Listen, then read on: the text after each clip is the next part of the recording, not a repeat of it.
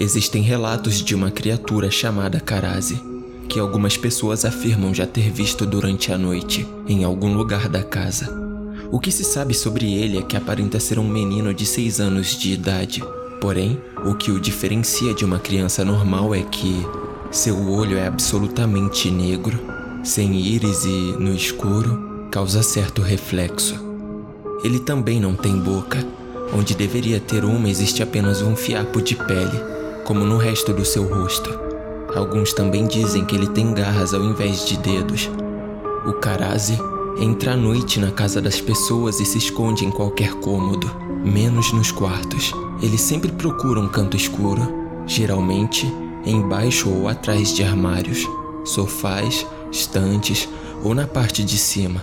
Mas ele não está limitado a esses lugares. Ele espreme e comprime seu corpo de forma inacreditável, com a finalidade de entrar em qualquer lugar e ficar ali. Durante a noite ele está ativo, fica atento a qualquer movimento na casa, e quando alguém se levanta para beber água ou ir ao banheiro, soa como um convite a entrar no quarto.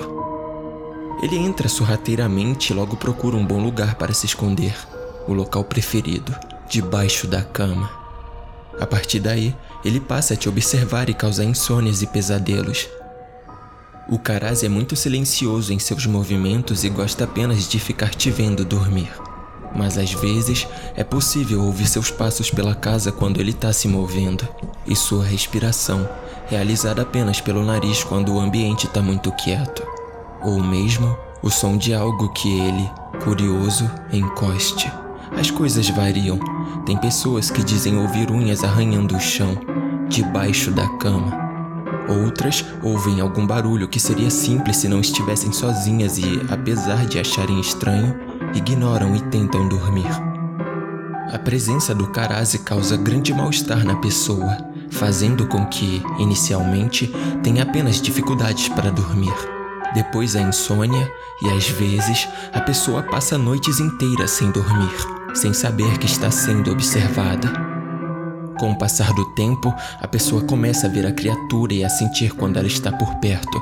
Então, se tornam tão paranoicas a ponto de poder vê-lo até durante o dia. Tem gente que desiste de falar do assunto e apenas fingem não ver. Então, quando levantar à noite e não acender a luz e tiver aquela impressão de que viu alguém no escuro, pode ser que não tenha sido apenas impressão,